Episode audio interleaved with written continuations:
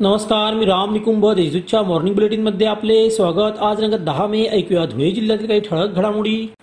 सातबारा उतार्यावर चुकून झालेल्या विहिरीची नोंद कमी करण्याबाबतची फेरफार नोंद मंजूर करण्यासाठी दहा हजारांची लाच घेणाऱ्या वाघाडीतील मंडळाधिकाऱ्याला रंगेहात पकडण्यात आली. धुळे एसीबीच्या पथकाने लाचखोराविरोधात आज सलग तिस दुसरी कारवाई केली. त्यामुळे लाचखोरांचे धाबे दणाणले आहे. अशोक गुजरसे लाचखोर मंडळ अधिकाऱ्याचे नाव आहे. शहरासह जिल्ह्यात महावितरणकडून मान्सूनपूर्व देखभाल दुरुस्तीची कामे हाती घेण्यात आली आहेत. ही कामे करताना काही ठिकाणी वीज पुरवठा बंद ठेवावा लागतो. तसेच सध्या वातावरणातील बदलामुळे वीज पुरवठा खंडित होत आहे.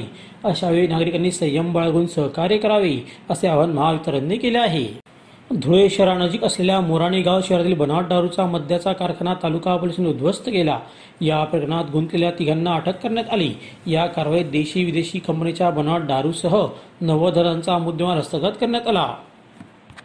धुळे शहरातील अवधान औद्योगिक वसाहतीतील एका प्लॉटच्या शेडमध्ये ठेवलेले सोयाबीनचे कट्टे चोरणाऱ्या टोळीला मोहाडी पोलिसांनी चोवीस तासाच्या आतच जेरबंद केले. त्यांच्याकडून मालवाहू रिक्षा दुचाकी सोयाबीनचे कट्टे असा एकूण सव्वा लाखांचा मुद्देमाल हस्तगत करण्यात आला. पोलिसांच्या वेगवान कामगिरीचे पोलीस अधीक्षकांनी कौतुक केले आहे. दोंडाईच्या शहरातील नंदुरबार रोडवरील हॉटेल पुष्पामध्ये कामगाराच्या खून प्रकरणी पोलिसांनी पहादी येथून चौघांच्या मुसक्या आवळल्या त्यात दोन अल्पवयीन मुलांचा समावेश आहे. दोघांना सहा दिवसांची पोलीस कोठडी देण्यात आली. तर दोघा बालकांची बाल सुधार गृहात रवानगी करण्यात येणार आहे.